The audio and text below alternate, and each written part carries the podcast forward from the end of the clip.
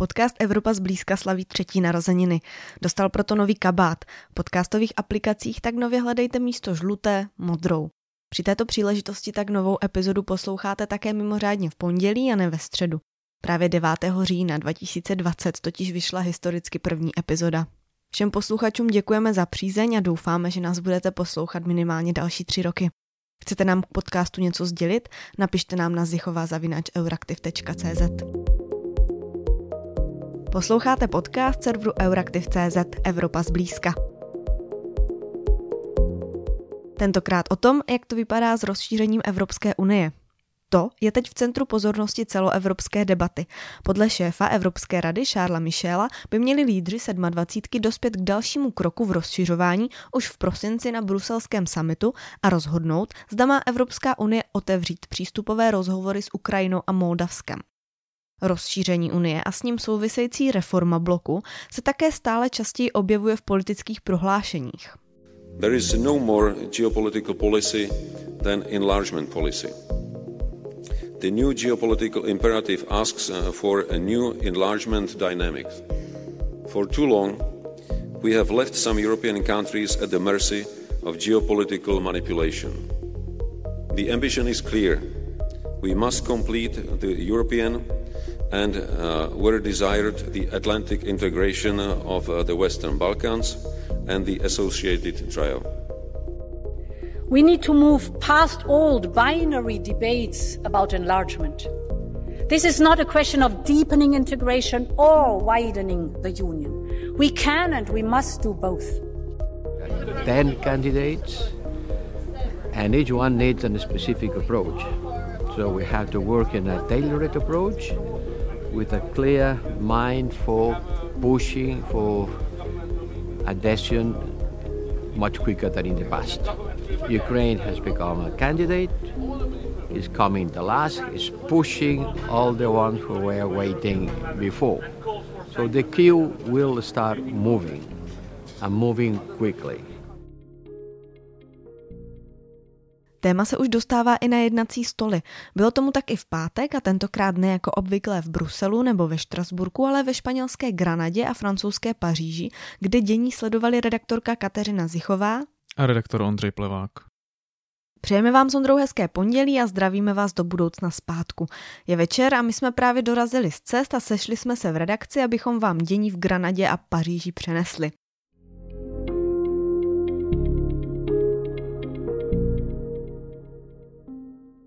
V Granadě se rozšiřování věnovali lídři ve čtvrtek a v pátek, nejprve na summitu Evropského politického společenství a pak v pátek na summitu Evropské rady. A ani v Paříži nebyla o téma, jak by se mohla Unie rozrůst nouze. Český ministr zahraničí Jan Lipavský, Piráti, se tam sešel s francouzskou ministryní pro Evropu a zahraniční věci Catherine Colonnou. Právě země Eiffelovy věže, na kterou jsme měli díky velmi příjemné pozici České ambasády v Paříži krásný výhled, byla dlouhá léta vůči unijnímu rozšíření zdrženlivá a pokud by na něj mělo v daleké budoucnosti Unie dojít, tak jedině po pořádné vnitřní reformě. Ale bavili jsme se o budoucnosti Evropy jako takové, co udělat pro rozšíření, jakým způsobem podpořit ten rozšířovací proces, ale co to možná bude třeba znamenat i pro vnitřní proměnu fungování Evropy. Samozřejmě víme, že Francie velmi, velmi zastává nějaké ty myšlenky reformního charakteru, abychom společné věci dokázali, dokázali spravovat lépe. Toto nastavení by se teď ale mohlo pomalu změnit. Vpád Ruska na Ukrajinu totiž debatu o rozšíření v souvislosti s budoucím přijetím Ukrajiny rozvířil a Unie hledá cesty jak na něj. A to rychleji, než bylo možná původně v plánu. A není řeč jen o přijetí Moldavska a Ukrajiny, ale i zemí západního Balkánu, které na vstup čekají daleko déle, jsou v tom procesu rozšíření dál. Já jsem se snažil naznačit, že ta vnitřní reforma Evropské unie nutně nemá být podmínkou pro rozšíření. Nicméně bavme se o těch reformách, bavme se o tom, jak můžeme lépe fungovat jako Evropa. Bude nás více, bude, na, bude nás přes třicet. To fungování samozřejmě to nějakým způsobem poznamená. A na druhou stranu, abychom těm kandidátským zemím, které mají tu chtějí mít tu perspektivu společného fungování v Evropské unii, abychom jim říkali, počkejte, my se nejdříve zreformujeme a potom bude možný vstup, tak to bych, to bych nerad spojoval, to bych nerad spojoval dohromady. Ale ono to neznamená, že to je buď a nebo. Ono opravdu je potřeba se hledat o praktických řešeních, je potřeba hledat konkrétní věci, které můžeme s těmi zeměmi, které mají zájem o evropskou integraci, dělat. třetího listopadu bude zveřejněna hodnotící zpráva Evropské komise k rozšiřovacímu procesu. Jsou tam země, které mají velké ambice, mluvím o Ukrajině, která deklaruje, že chce splnit všechny podmínky, tak to bude ten moment, kdy se ukáže, jak se to reálně daří, ale bude to důležitý, důležitý moment třeba i pro země západního Balkánu. Ptala jsem se proto ministra, jestli se se svým protějškem, francouzskou ministryní, bavil třeba i o tom, kdy Evropskou unii rozšířit. Předseda Evropské rady Charles Michel totiž nedávno přišel s tvrzením, že by se to mohlo povést do roku dva tisíce třicet. Dobrý den, Kateřina Zichová, Euraktiv. Pane ministře, já bych navázala na to rozšíření. V souvislosti s ním, jak jste zmiňoval, se mluví hodně o reformě, ale mluví se nyní i o termínu. Charles Michel tlačí na termín dva tisíce třicet, tak se chci zeptat, jestli jste dnes s paní ministryní se dotkli i toho časového horizontu a zda na to Česko a Francie má stejný pohled. My jsme se nebavili o časových horizontech. Já jsem k tomu skeptický, protože my jsme, Evropská unie postavili na, na vládě práva, na tom, že máme sjednocené ty legislativy a um, to je jako kdybyste řekla, že někdo splní maturitu v roce dva tisíce třicet. No, musí splnit tu zkoušku, musí složit tu zkoušku. Uh, myslím si, že vytváření umělých dat by pouze vytvořilo falešné očekávání, které by potom vedlo v případě nenaplnění k dalším zklamáním. Já jsem radši zastánce toho, aby jsme na té agendě opravdu tvrdě pracovali, abychom jí dávali politickou váhu, abychom nezavírali dveře a politickou perspektivu nejenom pro třeba vládu a, a prezidenta těch zemí, ale i pro lidi, kteří v těchto zemích žijí. Když se podíváte na mapu, tak západní, země západního Balkánu jsou ze všech stran obklopeny Evropskou unii. Politická realita ukra, ukrajinská jasně ukazuje, že Ukrajina bojuje za to, aby mohla být součástí civilizovaného světa, aby mohli být v Evropské unii, v NATO. To znamená, nezavírejme tu perspektivu, naopak pracujme na tom, ale dávat si umělá data, tam bych byl opravdu velmi opatrný, protože takových různých milníků už jsme si stanovili poměrně hodně a to zklamání, když nejsou naplněny, potom také ničemu dobře ne, ne, dobrému nepřispívá. Jestli můžu ještě navazující dotaz, očekáváte, že tu politickou perspektivu dají Ukrajině a Moldavsku lídři v prosinci na Evropské radě, protože Charles Michel také zmínil, že tam by mohlo dojít na rozhodování o tom, zda se otevřou přístupové rozhovory. Já bych si to moc přál, je to zájmem Česka a my za to budeme lobovat. Musí se na tom shodnout Evropská sedmadvacítka, tak výsledek těžko předjímat, ale rozhodně Česko bude podporovat.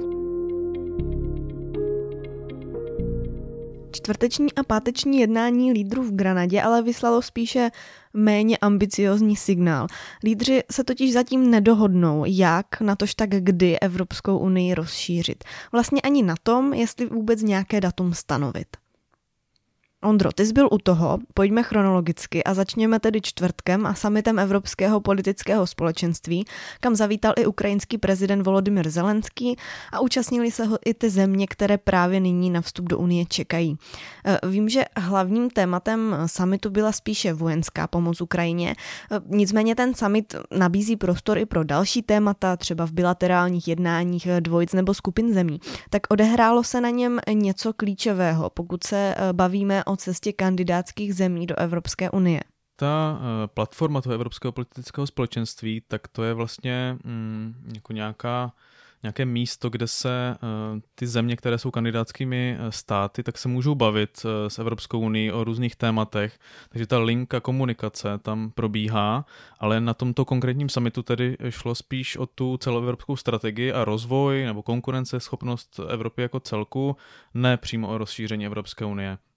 Každopádně například moldavská prezidentka Maja Sandu, její země také usiluje o členství v Evropské unii a která vlastně pořádala ten předchozí summit tady toho společenství, tak se účastnila tam například kulatého stolu k multilateralismu a bezpečnosti, takže prostě tyto země, kandidátské země a země, které i v budoucnu budou chtít usilovat o to vstoupit do E U, tak prostě jsou v jedné místnosti, řekněme, s těmi stávajícími členskými zeměmi a tím se k nim vlastně dostávají i blíž. Jedna ze základních podmínek pro posun, konkrétně, když budu konkrétnější, Kosova a Srbska na jejich cestě do Evropské unie, to je vlastně to urovnání jejich dlouhodobých sporů, které jsou teď ještě vyhrocenější než, než dřív, tak v pořadí už třetí summit tady toho Evropského politického společenství, tak ten mohl přinést šanci, jak je opět dostat k jednomu stolu a něco společně s Evropskou unii vyjednat.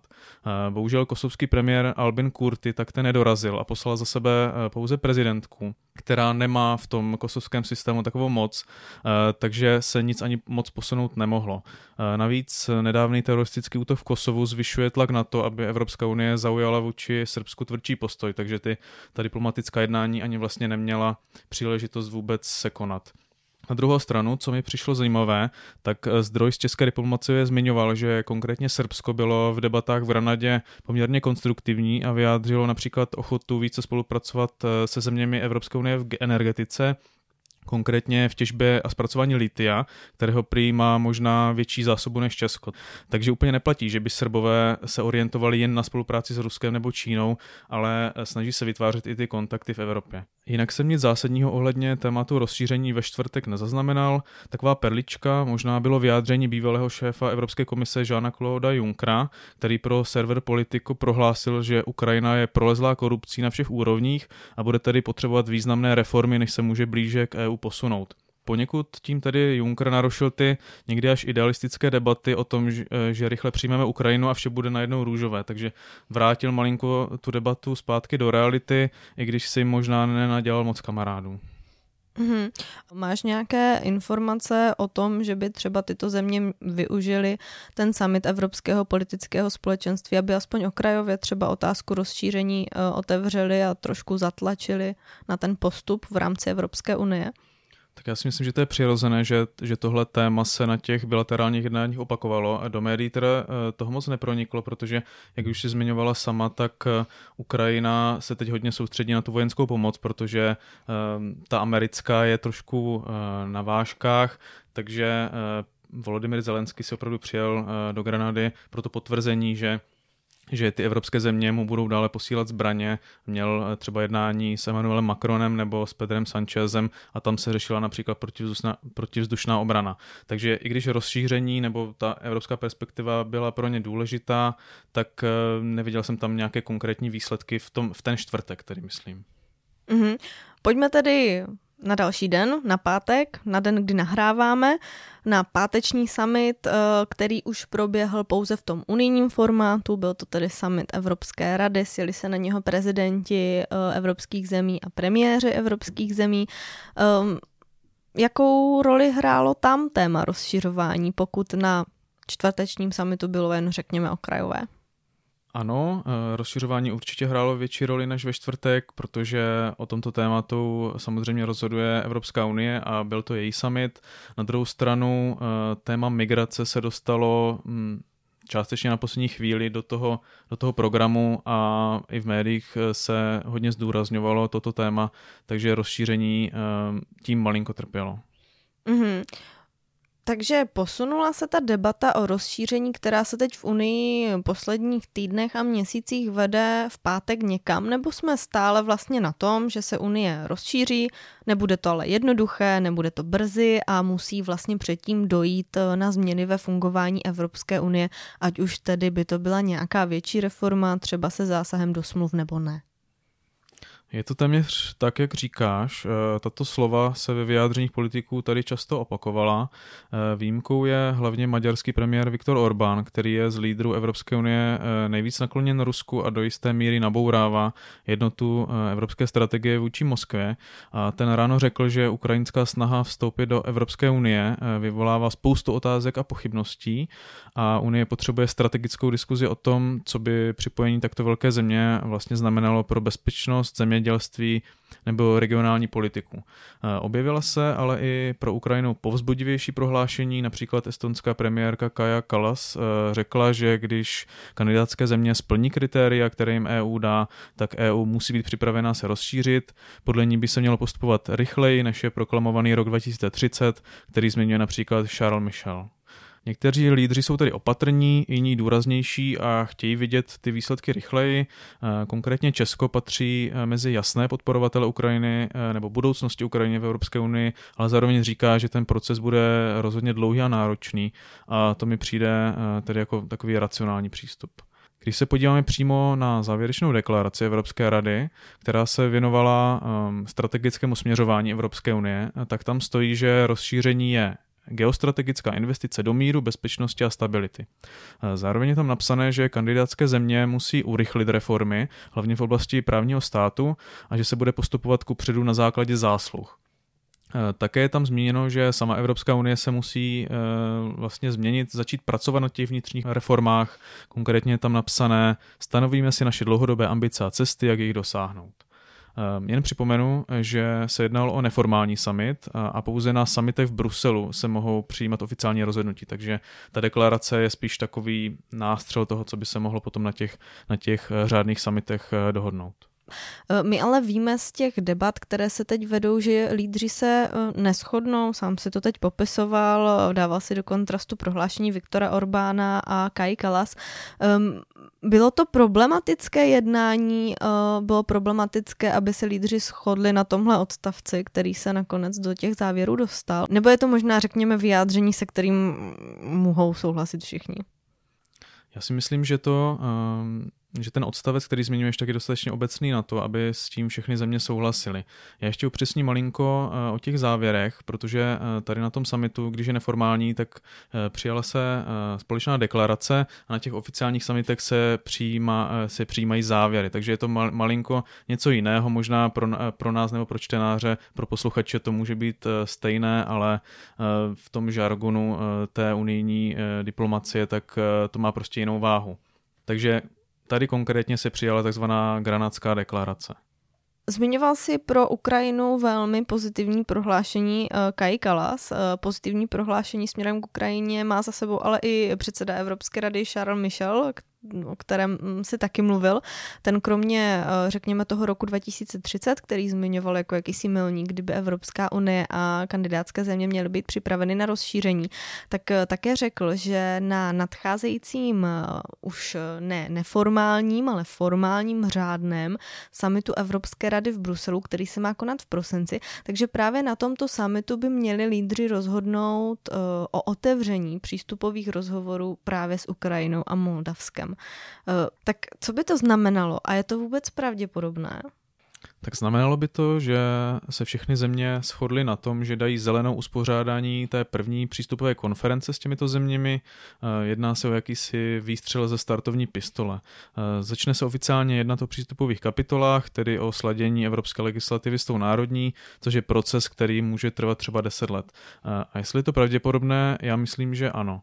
Ukrajina i Moldavsko dostali úkoly, které museli splnit, než tu zelenou dostanou. Pokud jde o Moldavsko, tak to dostalo od Evropské komise konkrétně devět úkolů a jak včera připomněl moldavský ministr zahraničí Niku Popescu, tak z červnové zprávy Evropské komise tak vyplynulo, že že Moldavsko už splnilo tři, tři ty úkoly, tři další jsou v pokročilé fázi a tři v méně pokročilé fázi. Záleží, záleží tedy na tom, jestli to do konce listopadu, kdy by to měly být hotové ty zprávy, tak jestli se jim to podaří dotáhnout. A to samé platí pro Ukrajinu.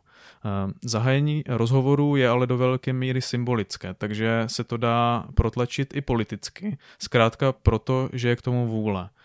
Takže zajímavé bude sledovat, jestli tuto vůli třeba nenavourají země jako Maďarsko nebo dokonce Slovensko, které bude mít novou vládu.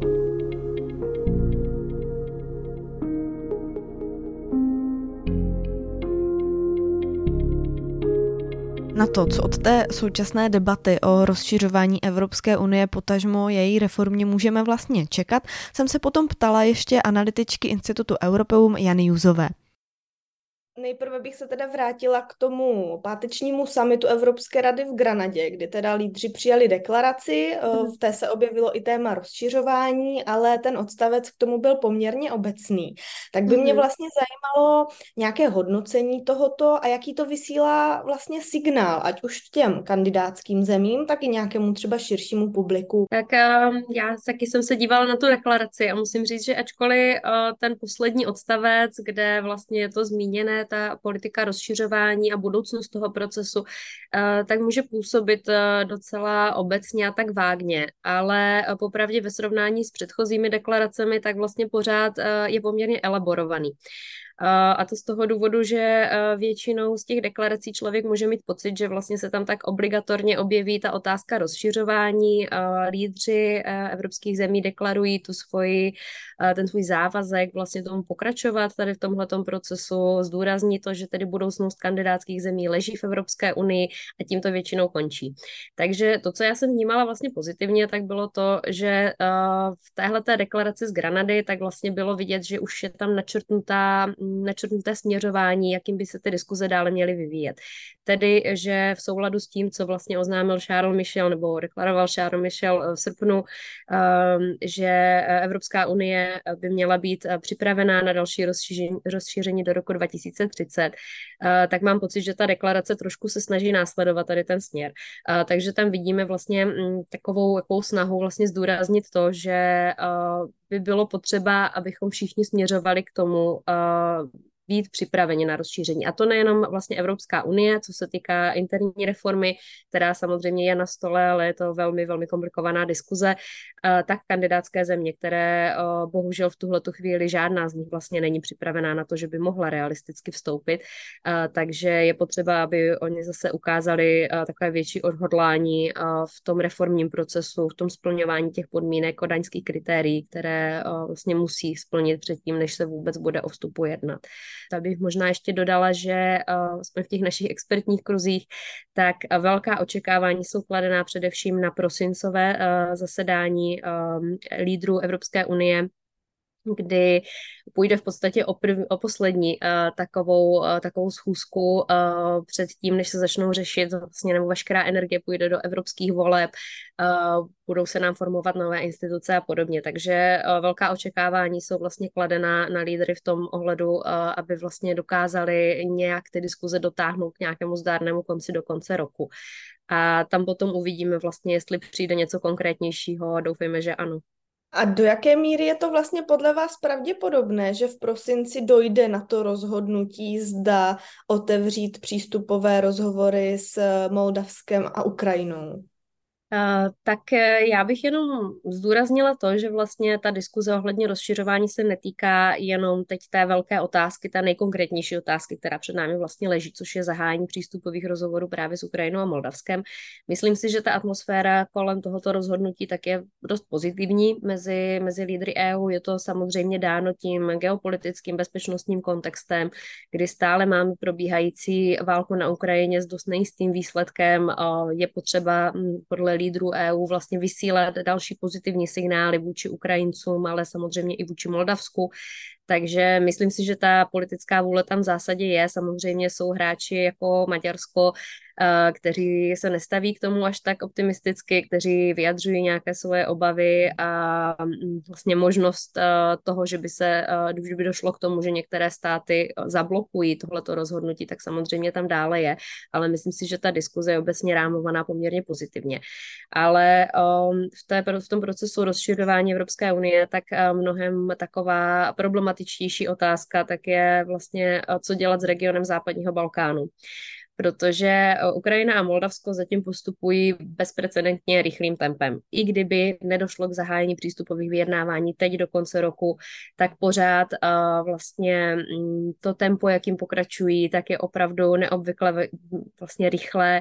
Uh, je vidět, že tam je obrovská politická vůle ze strany uh, právě lídrů Evropské unie, ale uh, v otázce západního Balkánu tak máme hodně jinou realitu.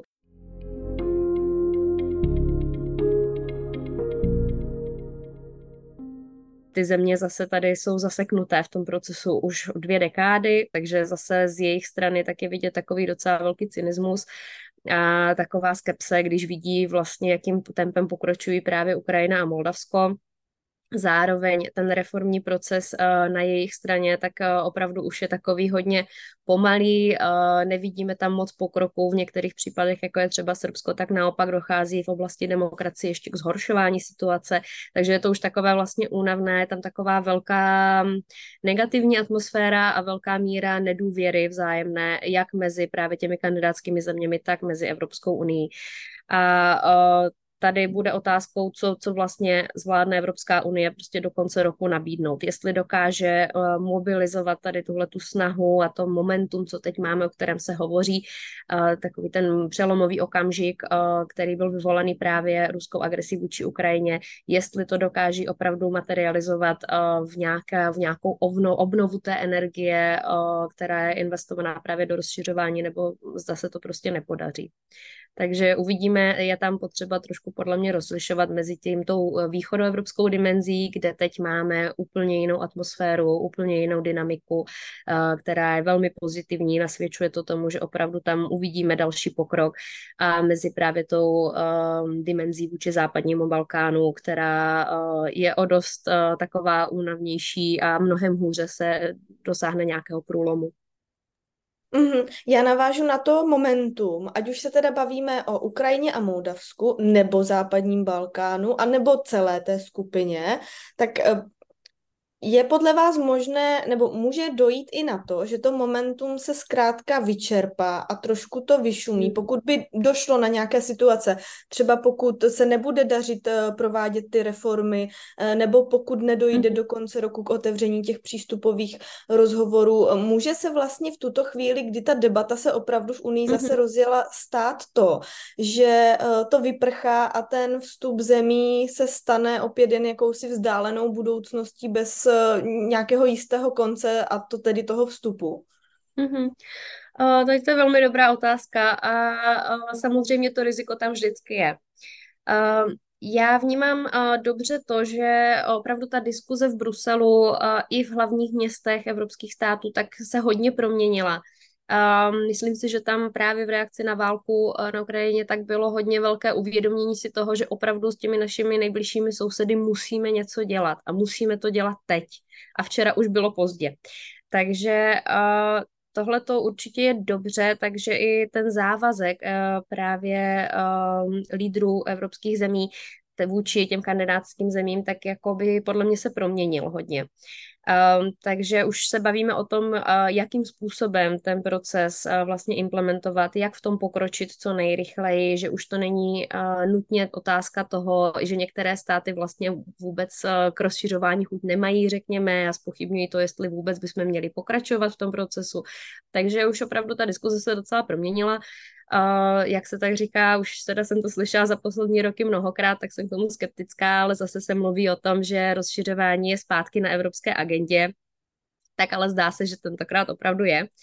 Ale uh, když slyšíme tady ty velké, velké sliby, ať už uh, z úst uh, předsedkyně uh, Evropské komise Ursuly von der Leyen nebo právě předsedy Evropské rady Charlesa Michela, o tom, jak vlastně ty země tady budeme integrovat co nejrychleji, nebo případně, když už jsou tam sliby nějakého data, jako dva tisíce třicet a tak dále, tak já jsem k tomu osobně docela skeptická a musím říct, že partneři především z západního Balkánu také, protože tady už nějaké sliby konkrétních dat byly v minulosti. V roce dva tisíce osm ve strategii vůči západnímu Balkánu Evropská komise zmiňovala rok dva tisíce dvacet pět jako možná další rozšíření.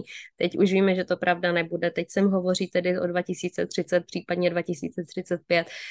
Takže um, bude potřeba, aby uh, Evropská rada uh, právě předložila nějaký konkrétnější plán, jak se tam chceme dostat.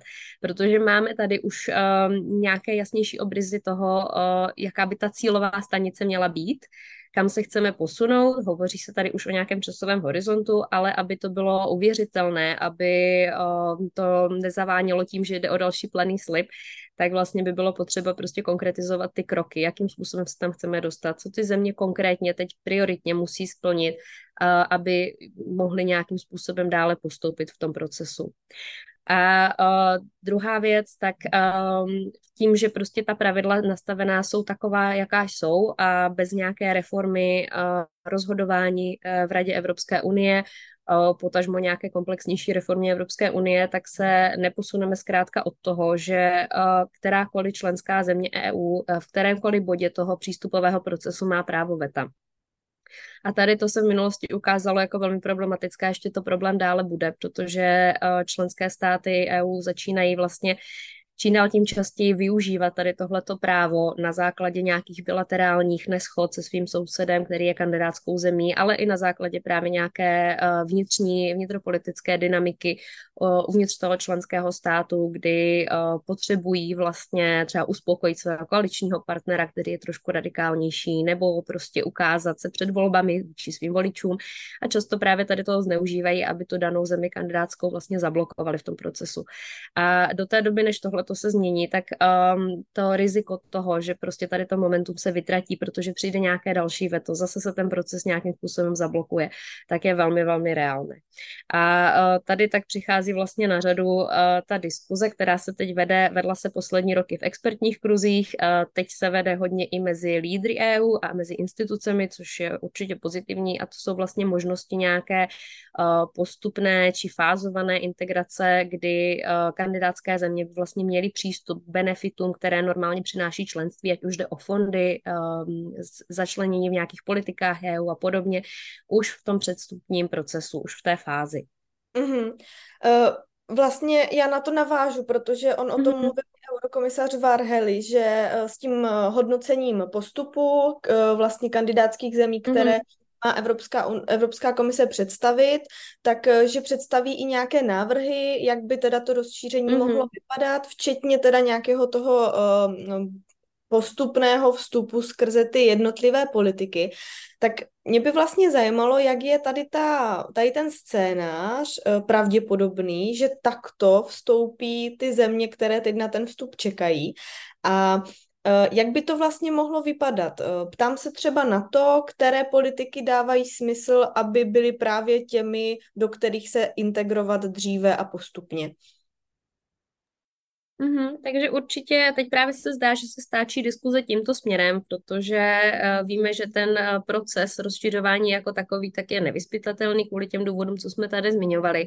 A uh, zároveň vlastně už je tam taková potřeba toho vlastně těm kandidátským zemím dát něco, co nejdříve, něco, co oni by vlastně mohli ukázat i doma svým voličům, jako že tohle to nám Evropská unie vlastně přináší, dělá vůči nám nějaká pozitivní gesta, máme z toho nějaké benefity a, a podobně. A tady tak vlastně se dá hovořit o takových třech uh, aspektech té postupné integrace.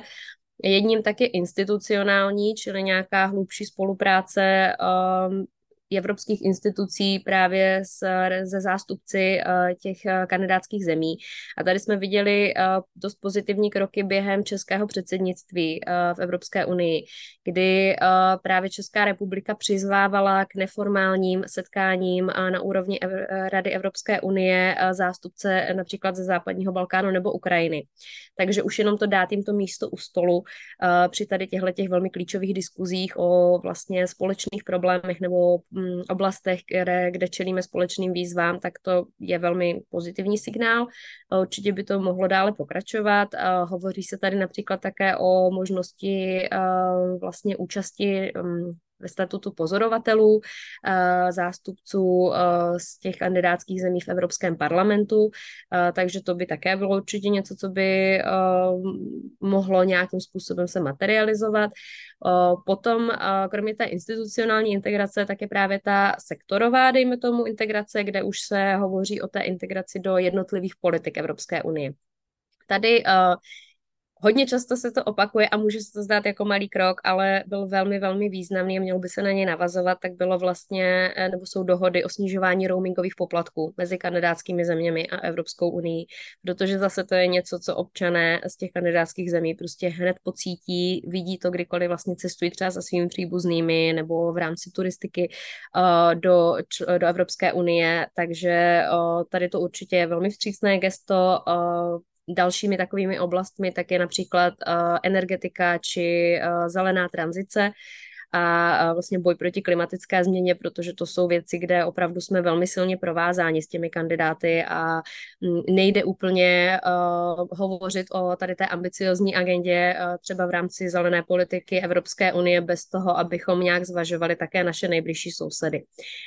Uh, další oblastí tak uh, může být právě hlubší spolupráce v oblasti uh, společné zahraniční a také bezpečnostní politiky, takže zase tady určitě by nějaký pokrok byl možný především s některými těmi kandidátskými zeměmi. A ještě bych dodala takovou tím třetí, třetím aspektem, tak je už nějaká finanční integrace, protože to, co tady vidíme právě tady zejména se zeměmi západního Balkánu za ty poslední roky, tak je to, že právě na to slaďování se s těmi evropskými standardy, například v oblasti digitalizace, zelené agendy a podobně, tak uh, ty státy mají mnohem menší fondy k dispozici než členské státy Evropské unie a zároveň ty překážky, které musí překonat, aby byli schopni se sladit s evropskými standardy, tak jsou mnohem větší, protože mnohem dále zaostávají. A tady uh, zase Evropská komise uh, víme, že nějakým způsobem přehodnocuje ty nástroje, nástroje uh, takzvaný nástroj uh, předstupní finanční pomoci především, který kandidátské země mají k dispozici, tak, aby vlastně lépe dokázal reflektovat tady ty jejich potřeby a um, možná dojde k jeho navýšení či nějaké úplné reformě, to uvidíme. Slyšeli jste podcast Evropa zblízka. Z redakce se s vámi loučí Kateřina Zichová a Ondřej Plevák. Děkujeme, že nás posloucháte a budeme rádi, když nás budete poslouchat i nadále a doporučíte Evropu zblízka svým kolegům a známým. Nezapomeňte nás také sledovat na sociálních sítích a číst na webu.